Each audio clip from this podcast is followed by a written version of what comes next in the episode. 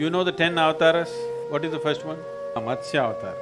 Matsya avatara means fish or water life. All life on this planet started underwater. What is the next avatar? Kurma avatara, amphibious like a turtle, half in the water, half on the land.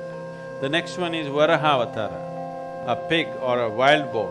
Among the mammals, one animal which is strongly, strongly rooted in its body is a wild boar.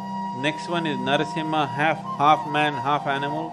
Next one is Vamana, a dwarfed man.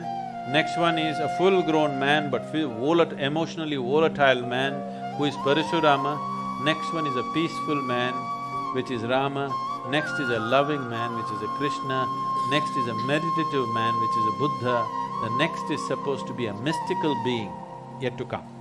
This is running very much in parallel lines with the Darwin's theory of evolution.